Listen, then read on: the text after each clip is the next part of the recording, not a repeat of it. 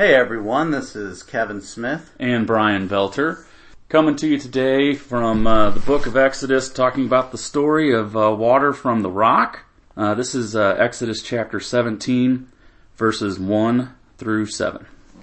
All the congregation of the people of Israel moved on from the wilderness of Sin by stages, according to the commandment of the Lord, and camped at Rephidim, but there was no water for the people to drink. Therefore the people quarreled with Moses and said, Give us water to drink. And Moses said to them, Why do you quarrel with me? Why do you test the Lord?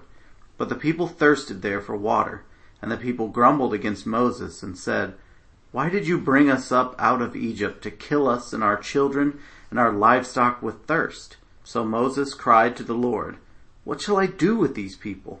They are almost ready to stone me. And the Lord said to Moses, Pass on before the people, taking with you some of the elders of Israel, and take in your hand the staff with which you struck the Nile, and go. Behold, I will stand before you there on the rock at Horeb, and you shall strike the rock, and water shall come out of it, and the people will drink. And Moses did so in the sight of the elders of Israel, and he called the name of the place Massah and Meribah, because of the quarreling of the people of Israel, and because they tested the Lord by saying, Is the Lord among us or not? Well, thanks once again, Kevin, for another great reading. Um, it's a pretty uh, well-known story uh, of Exodus. I mean, we, I know we do discuss it frequently and use it as a scripture reference during services quite often, but you know, I remember this story going a little differently. My my recollection of the book of Exodus, I guess, was askew. Yeah, I always thought that this was the point where I thought the water from the rock story was the point where Moses disobeyed God. But you were telling me that you did a little study on this and it actually takes place later? Yeah.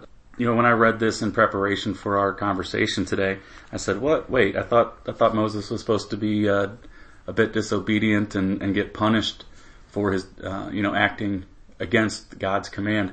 And then I look, oh, you know, those wonderful Bible references that they have in every section, and I t- turn to the book of Numbers, and lo and behold, the Israelites return to this same spot, you know, nearly 40 years later after they'd been wandering in the desert, and again are asking for water for themselves and for their for their livestock. And it's at that point that the Lord uh, commands Moses to speak to the rock to bring forth water, and Moses strikes the rock twice with his staff, and water does come forth. But later, the Lord says to Moses, "Why did you disobey what I told you to do?" You know, you've up to this point, Moses has pretty strictly followed every command that God has given him and now he uh, he kind of does the the typical Israelite thing that we've noticed, you know, where uh, they don't quite listen all the way and maybe do something uh, on their own accord, and and that's at the point that that Moses is punished and and not allowed into the land of Canaan with the rest of the people. Wow.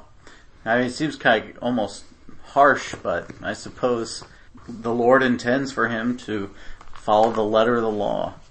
I mean, yeah, that I guess he intends that for all of us and uh, we definitely don't do that. So again, that's another example of of even you know a direct command from God given to Moses. You know, he doesn't follow it perfectly. Like none of us can follow any of the Lord's laws perfectly. Absolutely, and I mean this is uh, another thing that this portion of the Bible highlights is it continues the trend of the Lord providing for the Israelites in the wilderness.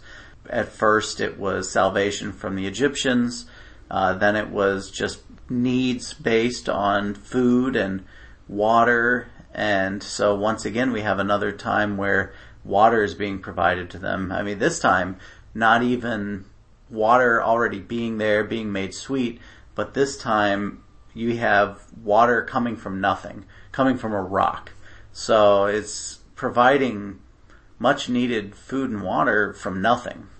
Yeah, we we see that the Israelites they, they like to uh, the word they use in here is quarrel. They quarrel with Moses. They they grumble against the Lord. The Lord has done nothing but provide for them thus far. You know, Moses has done nothing but tell them that the Lord is going to provide for them and show them that the Lord is providing for them. And yet it seems, you know, every time there's a little, a little hiccup, it doesn't just come to, hey, uh, what do you think God's going to provide here? No, it's, it's a, it's grumbling, it's quarreling. It, it seems pretty Well, and this time it this time it's, it seems even more intense. I mean, Moses tells God, "They're about to stone me." Yeah, it's pretty I mean, drastic. they're they're once again uh, having a little quip about the fact that they were brought all this way simply to die of thirst in the desert, and you know, like w- the, between these passages for us. There's only these brief pauses, but this could be years of traveling, Mm-hmm. and uh, you know they it could be a few years past the last time they were provided with something miraculous. Not that that's really any excuse for someone to who has seen miracles performed to believe that they would be, you know, just left to die, but still it's I mean, traveling in the wilderness can't be easy. Yeah, and uh, speaking of miracles that you just mentioned there, it does it does kind of amaze me that a lot of these recent uh, miracles that we've seen from God through Moses uh, once again involve water. You know, we have the drowning of the Egyptians in the Red Sea. We have the bitter water made sweet.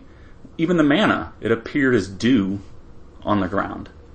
Uh, and now here we are again with water from a rock and kind of harkens back to that conversation we had several days ago about the reoccurring theme of water nourishing us and, and uh, saving us. And uh, we see that, you know, in our, in our modern day practices, beliefs, you know, baptism, for example, again, uh, washing away of sin, bringing us into, into God's kingdom, you know, even as an infant. And this actually brings to mind a little bit of a New Testament connection for me. It reminds me of the Sermon on the Mount where Jesus takes a few loaves of bread and some fish and provides a meal for thousands. And that came from almost nothing. Mm-hmm. And it's very, it seems very similar to me. There's a, a good connection there of just from nothing is provided this nourishment from the Lord. Yeah, in the face of all impossible odds, the you know the Lord the Lord will provide and provide in abundance. Yeah, and I think that definitely kind of puts a capstone on just the sort of series that we've gone through ever since we started with Bitter Water Made Sweet of just the Lord providing. Yeah, all these stories are, you know, they they do kind of have that similar theme. Yeah. And speaking of providing, it's a good segue into talking about the many services that we have uh, going on at Holy Cross during this Lenten season. Uh, we have services uh, on Wednesdays, like today, one at 11 o'clock in the morning, and we also have our 7 o'clock evening service. And again, speaking of providing, uh, dinner is provided uh, five forty-five uh, in our gymnasium prior to that seven o'clock service. Yeah, and the dinners have been great so far this year. I look forward to whatever uh, the meal will be for tonight as well.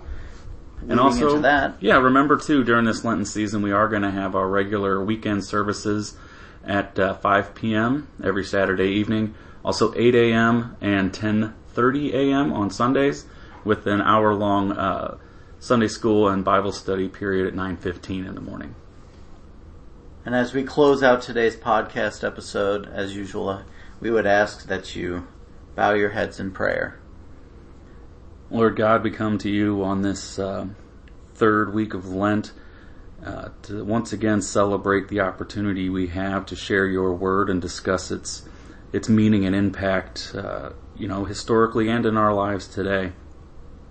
Lord, we're reminded through this uh, passage today of the incredible provision that you give to us uh, in everything in life, not just our physical needs, not just water and manna, but also for our our soul, our spirit, through the amazing sacrifice of your Son. Lord God, teach us to remember all these things and to keep them in our heart. We pray in your name. Amen. Amen. And thank you for joining us today. And just a reminder, all scripture readings and references do come from the English Standard Version of the Bible. Thank you. God bless.